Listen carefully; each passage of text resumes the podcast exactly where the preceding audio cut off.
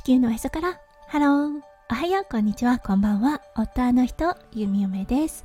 このラジオはオーストラリア在住20年となったゆみおめがオーストラリアのこと育児のことそしてパートナーシップについてマクロからマイクロまで幅広くお話しするラジオです。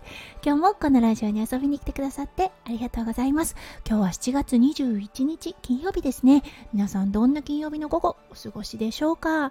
はい弓嫁は今日はねワンオペ2日目ということでうん息子くんをデイケアに送りに行きました。今日はね本当はバルコニーのクリーニングをしてオイルをもう一度塗ろうと思っていたんですがあいにくのお天気でもうちょっと予定を変更しなければいけないなといったような感じです。そう息子くんがいない時なのでね息子くんがいない時にしかできないことをしようと思っている弓嫁です。それでは最初のコーナーネイティブってどう話す？今日の Aussie English。今日のワードは spotless です。はいこれね汚れのないというような意味があります。そうやはりねあのワンオペ中にすることというと掃除がありますねはい My house is really spotless というような感じで家がもうピッカピカというような意味がありますうん spotless を目指してお掃除頑張りたいと思っていますはい、それでは今日のテーマに移りましょう。今日は金曜日ということでパートナーシップについてお話をさせていただいています。今日のサブテーマは距離感についてお話ししたいと思います。それでは今日も元気に読み読めラジオをスタートします。はい。人間関係において様々な距離感っていうのがあると思います。そう、夫婦間でもね、距離感がとっても近い人、そして距離感がね、離れた、はい、あのー、ご夫婦もいらっしゃると思います。すべてがバランスだとは思います。はい、そしてね、弓嫁と夫翔ちゃん、普段の距離感とても近いと思います。うん、そして夫翔ちゃんのライフワークであるセミナー業、はい、今現在日本に帰っていてそれをしているわけですが、年に3回から4回日本に戻って、はい、セミナーというものをします。うん、これだったんですが、今現在息子くん3歳9ヶ月ということになってきてすごくルーティンというような形で浸透してきたなといったような感じがします。はい。息子くんがね大きくなって手が少しかからなくなったっていうのもあると思います。で弓嫁の慣れもあると思います。そうこれがねいいバランスだなって思えてきたんです。そう普段できないことをする夫翔ちゃんがいない週。というような感じですね。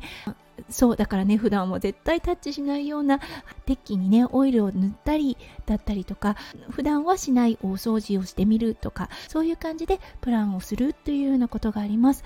そう心情的にはやはりね夫翔ちゃんがいないと不安は伴います。だけど離れることでたくましさを覚えるということもあります。そう誰も頼ることができない。そうそしてしっかりとした母親でいなければいけないというようなね。そう追い込み気持ちの追い込みがあるのかものすごくね苦手なこともしようというような感じになるんですよね。しようというかしなければいけないの方かなうんになるんですよね。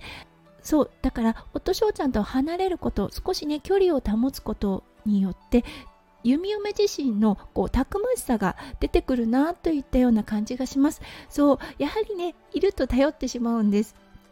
そう本当ね余談なんですが昨日の例だったんですがミートソースを作りたくってトマト缶を開けようとしたんですね。だけどこのグラスじゃなかなか開かないんです。あーもうすごい力を込めて頑張ってみても開かない。ゴム手をつけてやっても開かない。ああもうこんな時に翔ちゃんがいてくれたら一発なのにって思ったんですよね。でもね日本にいるからなんとかねこうあの努力するわけですよ。はい。ということで思いっきりやっても開かなかったんです。なのであもういいやと思って缶切りを持ってきて缶切りで穴を開けようとしたんですね。なかなかはまらなかったんですけれどなんとかねプシュッという音が鳴って開くことができました。あそっかって思ったんですよね。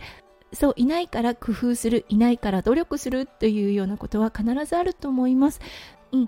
各ねご家庭でいろんなね距離感ってあると思うんです。ただね弓嫁と夫翔ちゃんの今のこの関係においてとても仲のいい夫婦です。だけど定期的に行うこの日本でのセミナーということが弓嫁をさらにねたくましく成長させてくれてるのかなって思います。パートナーの方がねいない時不在な時にふとね感じることっていうのはあるのかなと思いました。はいということで今日はねパートナーシップ距離感についてお話をさせていただきました。今日も最後まで聞いてくださって本当にありがとうございました。皆さんの一日がキラキラがいっぱいいっぱい詰まった素敵な素敵なものでありますよう。弓嫁心からお祈りいたしております。それではまた明日の配信でお会いしましょう。地球のへそから。ハロー。弓嫁ラジオ。弓嫁でした。じゃあね。バイバイ。